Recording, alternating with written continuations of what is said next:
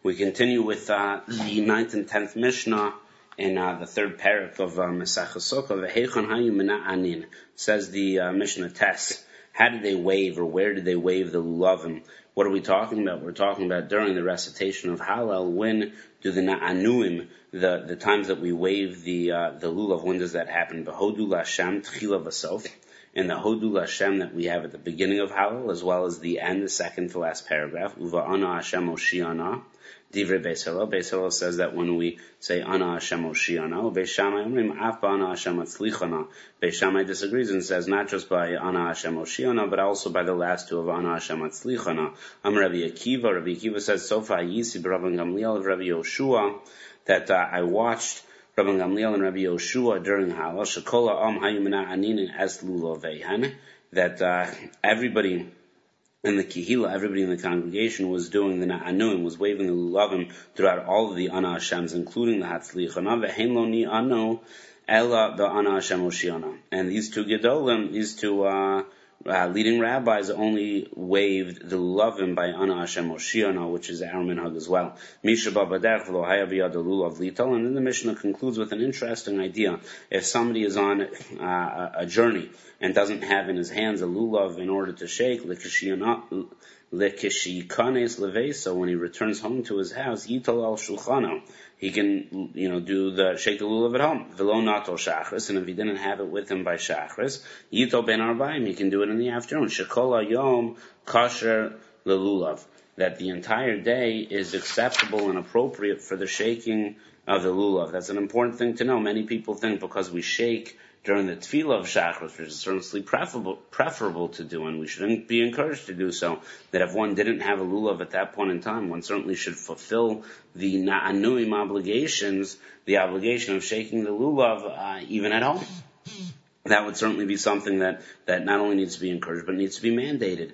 Um, and the, the prescribed way of shaking is discussed here also in the Gemara, and the Rambam uh, says that it goes forward to the right, uh, to the back, to the left, up, and then down. Uh, and then uh, I believe the Rambam adds on that uh, that when it's shaken, shook, that uh, that you shake in front and then you bring it back to you, then you shake to the right and then you bring it back to you, etc. It's not that you just go clockwise and then up and down, but rather it's the direction that you're shaking and then back to yourself. So that's certainly one way that people shake lulavim.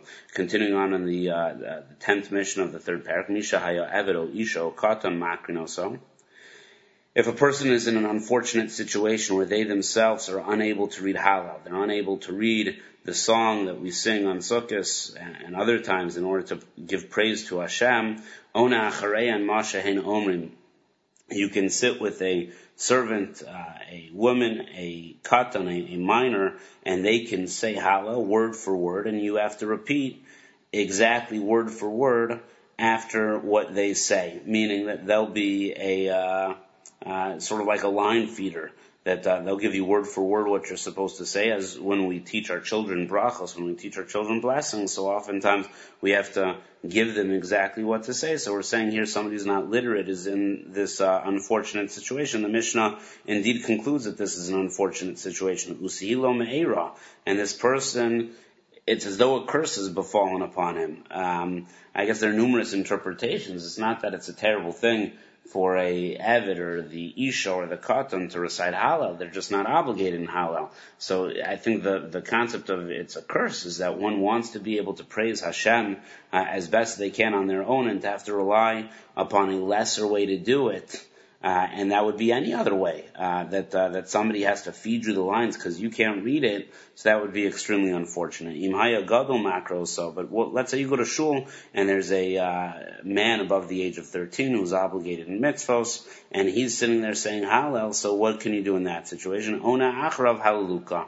So for that person, when the person says Hallel from the Amud, he says Hallel as the shliach tzibor, literally the messenger of the community. So at that point in time, you're the member of the the community, and unfortunately, you don't have the ability to recite Hallel for whatever reason. So your role in that particular circumstance is to recite Hallelujah, is to say at the very end of each paragraph that uh, praise be to Hashem, and that would be as though you recited all of the Hallel uh, on your own.